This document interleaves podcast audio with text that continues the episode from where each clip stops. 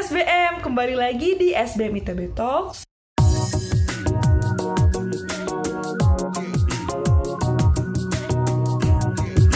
Saya Elizabeth Sumapea dari Manajemen 2020.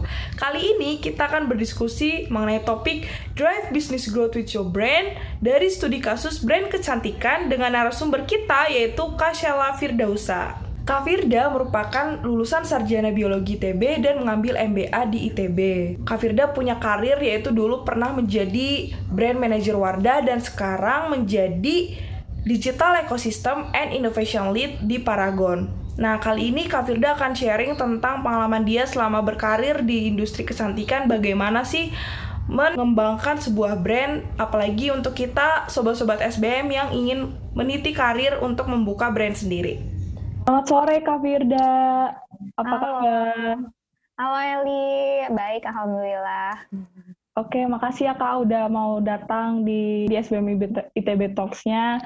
Kali ini kita mau bawa topik tentang Drive Business Growth with Your Brand. Salah satu case study-nya itu beauty brand. Nah, ini Kak sebagai Digital Ecosystem and Innovation Lead, bahkan udah pernah jadi brand manager Wardah menurut kakak apa sih brand itu dan sebenarnya apa peran sebuah brand dalam sebuah bisnis terutama pada bidang kakak sendiri yaitu beauty industry. Thank you banget sebelumnya udah ngundang aku di SBM ITB Talk. Happy banget buat bisa share, sharing-sharing ke sobat-sobat SBM di sini ya tentang beauty industry itu. Nah sebenarnya kalau ngomongin brand tuh menurut aku simpel. Mungkin teman-teman SBM pada tahu juga kan, belajar juga kan ya tentang iya. marketing yeah. gitu kan. Mm-hmm. Tapi kalau misalnya dari aku sendiri, brand itu apa sih? Menurut aku tuh as a person gitu. Bahkan kita sendiri tuh ya brand kita untuk kita brandingin diri kita sendiri ke orang-orang gitu.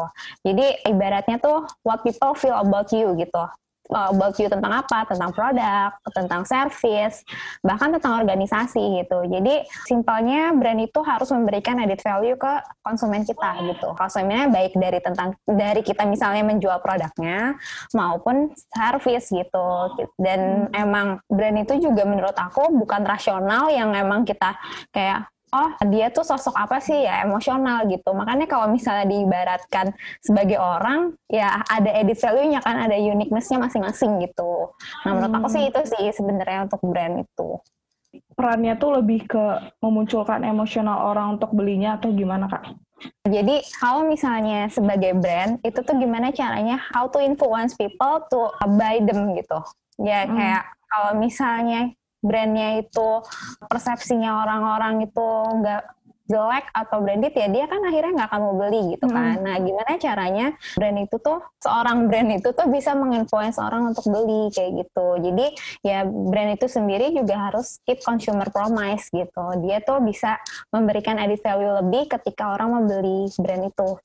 Kalau di beauty industry sendiri kayak gimana tuh kak? Apakah ada pengaruh sebenarnya nama di sebuah brand atau hanya edit value-nya aja atau kayak Wardah tuh sebenarnya punya arti tersendiri ada nama Wardah gitu atau gimana nih Kak? Kalau ngomongin tentang Wardahnya itu sendiri ya pasti kan setiap brand sebagai brand owner kan pasti memberikan nama brand itu kan pasti ada artinya gitu kan. Ya sama aja kayak kita, kita punya nama pasti ada artinya kan. Dan mm -hmm. kalau ibaratnya orang tadi kan aku sebut bilang brand itu as a person ketika misalnya ibu kita memberikan nama pasti kan ada doa kan terhadap kita yeah, sendiri benar, gitu kan. Nah itu ya eh, aku tuh selalu ibaratkan ya brand itu tuh kayak anak aku sendiri gitu. Gimana caranya kita bisa membuat dia bisa berkomunikasi sama orang, menarik untuk berkenalan sama orang, mengumpul sama orang-orang kayak gitu gitu. Nah kalau ngomongin tentang Wardah, gimana caranya kita bisa build identity gitu, identity yang emang dibandingkan dengan yang lain tuh unik gitu, berbeda gitu. Makanya kenapa Wardah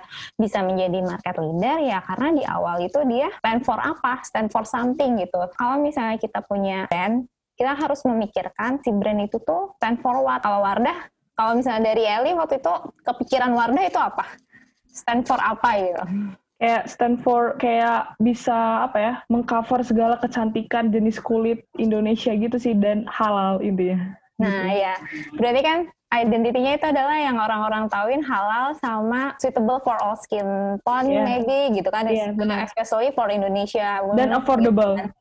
Ya itu uh, affordable price kan. Nah, ketika misalnya ini kan Eli bukan dari tim aku gitu, bukan dari organisasi aku kan, berarti yeah, kan persepsi Eli sebagai konsumen uh, dan top of mind dari Wardah itu adalah halal dan affordable dan tadi yang ketiga itu suitable for Indonesian type gitu kan. Nah, mm -hmm. itu sih sebenarnya gitu dan itu relate dan sesuai sama ketika brand Wardah itu dibangun gitu. Berarti kan hmm. sebenarnya kayak connect ke consumer juga kan. Benar. Berarti tepat sasaran lah gitu ibaratnya kalau iya. bahasa umumnya kayak gitu. Nah, ketika misalnya udah seperti itu, udah sesuai sama top of mind konsumen, berarti kita bisa ibaratkan itu tuh adalah strong brand gitu. Di mana orang-orang udah mempersepsikan sama nih sama si ownernya gitu yang hmm. membuat si brandnya itu sendiri gitu. Berarti ini berhubungan dengan strategi gitu ya kak?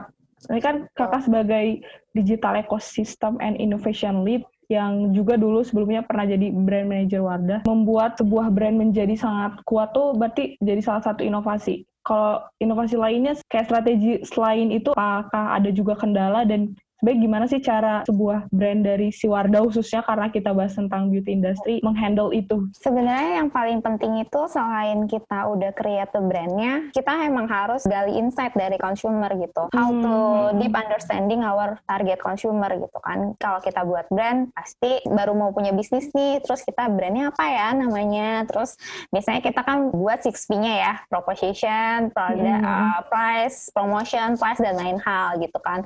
Nah di luar dari itu pun kita harus bener-bener deep dive consumernya sendiri gitu. Sesuai dengan consumer needs-nya gitu. Jadi hmm. bukan consumer one bukan apa yang kita inginin gitu. Karena kalau kita inginin kan itu persepsi kita kan. Benar nah how to deep understanding our target consumer itu ya dengan kita tahu nih pain point pain pointnya konsumen gimana caranya kita bisa ngegrab konsumennya melalui brand kita gitu. Jadi sebenarnya strategi yang aku uh, dulu sebagai brand manager belajar terus di Paragon sendiri juga kita terus selalu belajar untuk mengerti consumer kita gitu maunya apa gitu apalagi kan hmm. sekarang nggak mungkin kan kita nge-maintain si konsumen yang dulu doang gitu kan tapi ada generasi-generasi ya Eli misalnya yeah. generasi selanjutnya gitu kan itu kan berbeda ya secara hmm. keinginan platform dia device dia gitu kan gimana caranya kita oh mungkin kalau dulu orang berjualan uh, di departemen store gitu tapi misalnya generasi Eli online deh nggak maunya iya. instan yeah. gitu nah itu gimana caranya kita selalu harus transform dan inovasi mengerti konsumennya itu sendiri gitu berarti sobat-sobat SBM sangat penting untuk tahu bahwa kita membuat sebuah bisnis dengan brand yang dia tuh bisa mengatasi keinginan si konsumen gitu ya kak untuk tahu oh iya kalau generasi kayak gini tuh maunya kayak gini. Iya. Nah, jadi, jadi karena mindset kita pun kayak harus consumer centric. Kalau misalnya kita masih produk centric tuh jatuhnya kayak oh ya udah deh pengen buat produk hmm. misalnya atau produk atau service gitu yang A B C D F G tapi ternyata nggak dibutuhin konsumen gitu kan kan sayang ya investasi kita dari waktu dari uang dan lain hal gitu. Uh, yang penting tuh adalah consumer centric gitu dan harus selalu mau belajar dari konsumen. Ini berhubungan nih Kak sama pertanyaan selanjutnya. Jadi pengen tahu nih Kak cara meningkatkan kompetisi untuk level global dan mempertahankan baik di tingkat nasional apalagi kan kak sekarang tuh banyak banget kayak brand-brand lokal yang sudah mulai muncul apalagi dengan banyaknya selebgram endorse mereka yeah. gitu itu gimana nih kak dari Wardah sendiri bener banget jadi mungkin uh, kalau aku lihat tuh sekitar 2 sampai tiga tahun ini tuh bukan hanya global brand doang tapi lokal brand juga bermunculan mm-hmm. di beauty industry tuh Biana sebenarnya sempat kaget juga gitu kan kayak uh, mungkin orang-orang dulu tuh nggak kepikiran hah gimana gimana ya caranya buat make up, buat skincare gitu kan. Mungkin kalau orang dulu mungkin mikirnya skincare terus buat make up tuh harus punya pabrik dulu yang besar gitu kan. Oh. Karena kan big player big player di Indonesia tuh yang emang dia punya pabrik, dia punya resources yang besar gitu kan. Terus mm -hmm. kalau aku mikirin yang lokal brand gitu, sebenarnya itu menjadi kompetisi di Wardah juga gitu kan. Karena pemain-pemain makin banyak gitu kan, kompetitor-kompetitor makin banyak gitu kan. Nah, sebenarnya balik lagi sih menurut menurut aku ke konsumernya gitu. Gimana caranya kita bisa mengerti consumer journey-nya itu sendiri. Siapa sih yang emang uh, pembeli si lokal-lokal brand? Kita bilang indie brand kalau di Paragon itu sendiri di Wardah gitu kan. Uh, siapa sih pembeli indie brand dan kenapa sih mereka beli? Balik lagi sih consumer research gitu kita makin banyak sih menurut aku hmm. uh, klasifikasi konsumen gitu. Kalau dulu mungkin ya udah orang problemsnya apa sih? Misalnya problemsnya kulit uh, jerawatan, orang pengen kulit putih, terus orang pengen eh anti aging udah itu doang gitu. Tapi semakin seiring berjalan inovasi produknya lokal itu tuh semakin banyak kan kebutuhan-kebutuhan konsumen. Nah, kita klasifikasi ini setiap kebutuhan kebutuhan konsumen itu sendiri kayak gitu. Dan paling penting sih sebenarnya agile mindset gitu. Jadi kita nggak hmm. boleh takut juga untuk terus berinovasi, terutama juga sebenarnya menurut kalau di Wardah itu nggak hanya bersaing untuk lokal brand juga, tapi untuk global gitu kan. Nah, harapannya sih cita-citanya ya Wardah sebagai market leader tuh tetap dilirik nih sama bukan hanya Indonesia market doang gitu, tapi sama global-global. Misalnya contohnya nih kayak turis uh, bule-bule datang ke Indonesia untuk wisata atau apa, belinya Terus ya dia belinya Wardah, Wardah gitu hmm. kayak gitu sih sebenarnya. Dan uh, alhamdulillah juga Wardah kan udah expand juga ke Malaysia dan lumayan juga excitement di di Malaysia juga cukup tinggi juga gitu. Dan yang satu juga penting sih yang tadi kita bahas tentang brand gimana tetap kita mempertahankan brand identity sama awareness kita juga. Oke, okay. dan menurut aku kak sangat kuat dari Wardah tuh ininya sih kak halalnya itu, apalagi kan kayak market Indonesia tuh sangat apa sih mayoritas tuh muslim dan yeah. balik lagi teman-teman sobat SBM tuh start with paying customer. Kayak customer needs-nya dulu yang harus dicari tahu oh iya ini baru produknya ada gitu ya kadang-kadang tuh kalau misalnya tadi kan bahasnya kompetisi ya. Kadang-kadang hmm. tuh kalau misalnya kita lagi diserang sama kanan kiri gitu kan suka goyah ya. Benar. Nah tadi kan aku bahas brand itu tuh stand for apa stand for something apa gitu kan. Nah itu yang harus dipertahanin gitu. Kalau misalnya tiba-tiba brand misalnya lagi ada diserang nih sama komputer A B C D tiba-tiba banyak banget pesaingnya gitu. Terus kitanya juga jadi lengah gitu kan brandnya jadi bingung oh iya ya eh si brand A lagi bahas ini si brand B yeah. lagi bahas ini terus kita ngikutin ke arah sana hmm. terus kita ngikutin ke arah kiri kanan gitu kan.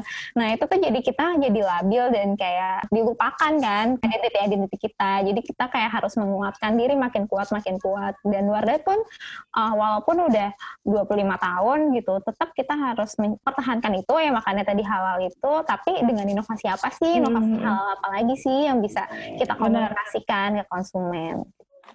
Oke, Kak Firda sebagai sesama alumni TB, apalagi kakak yang udah S2 di MBA, kira-kira ada nggak sih kak kayak ilmu-ilmu marketing khususnya yang kakak bisa implementasiin di Wardah sendiri gitu?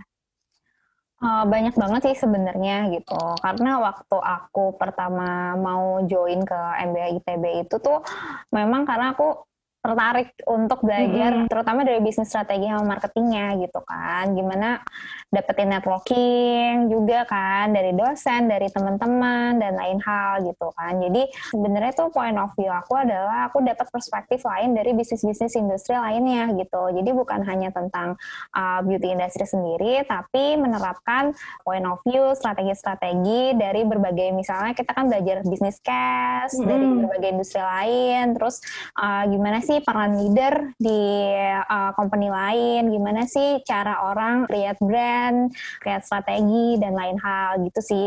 Jadi uh, mungkin sebelumnya aku kalau di pekerjaan kan langsung ya learning by doing hmm. kayak ya udah ngerjain ngerjain ngerjain kerja gitu kan. Tapi ini kayak lebih komprehensif lagi gimana caranya mengimplementasikan theoretical sama uh, lebih aplikatif juga gitu karena aku bisa langsung juga nerapin ke uh, pekerjaan aku sendiri kayak gitu. Jadi sebenarnya bukan hanya tentang marketing aja sih, tapi tentang hmm. uh, operation, iya soft skill, operation, terus bisnis strateginya, bahkan uh, soft skill tadi kan berkaitan dengan leadership, gimana aku ngelit tim aku juga kayak gitu sih. Gitu. Jadi banyak banget sih uh, komprehensif uh, course-course yang ada di MBA itu yang bisa aku terapin di uh, pekerjaan aku saat ini. Wow berarti udah tinggal terjun aja gitu ya kak. Kayak persiapannya udah sangat banyak dari kuliah sendiri gitu ya kak. Kayak ya ini aku gitu langsung. Ya lebih proof aja sih jadinya gitu. Mungkin kalau iya. sebelum sebelumnya aku ngerjain ngerjain kayak uh, ini tuh gimana ya uh, maksudnya? gitu kan. Hmm. ada, emang ada nggak sih uh, company lain atau apa gitu kan. Karena aku udah enam tahun di uh, Paragon ngerja, uh, ngerjain Wardah mungkin kan kayak ya udah uh, otak aku tuh pasti internalization banget ya. Jadi kayak hmm. di situ ya terus kan. Tapi ketika aku join MBA ITB tuh kayak lebih luas lagi pemikirannya lebih uh, growth mindset lagi. Kayak oh iya bisa nih ngerjain pakai metode ini dan lain hal gitu. Ini kak sebagai Digital Ecosystem and Innovation Lead, sekaligus juga pernah jadi Brand Manager Wardah. Kira-kira ada nggak sih Kak tips and trick dari kakak buat sobat-sobat SBM yang saat ini sedang get-getnya bangun bisnis dan melalui inovasi brand kayak gimana apalagi sekarang kan inovasi digital tuh sangat dibutuhkan gitu. Sebenarnya simpel dari tadi udah sempat aku uh, mention juga. Hmm. Jadi yang utama sih sebenarnya kalau misalnya buat sobat-sobat SBM yang lagi menjalankan bisnis atau baru mulai, uh, yang utama sih aku ngejalanin waktu kalau megang brand itu adalah passion sama enjoy enjoy to do that gitu. Okay. Jadi kalau kita passion, kita senang, kita enjoy, pasti apa pun tuh kepikiran gitu untuk kita hmm. lakukan kayak oh iya ada yang ini itu ini itu ini itu gitu.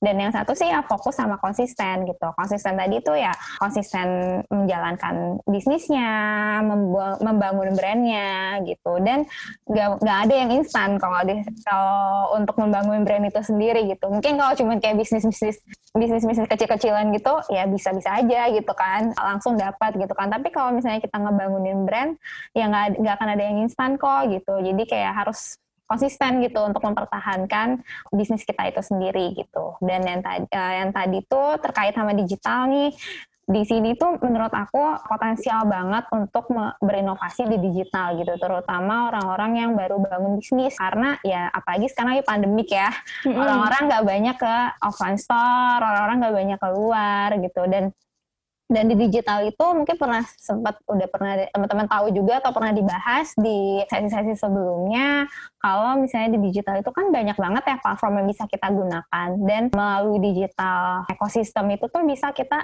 measurement tuh performance performance bisnis kita gitu kan. Jadi kita bisa improve how to improve uh, our performance melalui digital gitu. Jadi nggak usah yang sampai berangan-angan besar dulu nih, tapi ya at least satu-satu pelan-pelan gitu. Yang penting sih konsisten gitu. Hmm. Sama uh, growth mindset sih menurut aku. Jadi kita nggak boleh takut kita nggak boleh takut sama serangan kompetitor, kita harus bisa berpikir agile sama kreatif juga, kolaborasi juga, cari opportunity dari teman-teman. Tadi market research tadi gitu kan, hmm. market research itu nggak perlu harus conduct workshop atau survei gimana kan jadi hmm. sesama teman sendiri aja kan sebenarnya itu kita konsumen kita gitu kan hmm.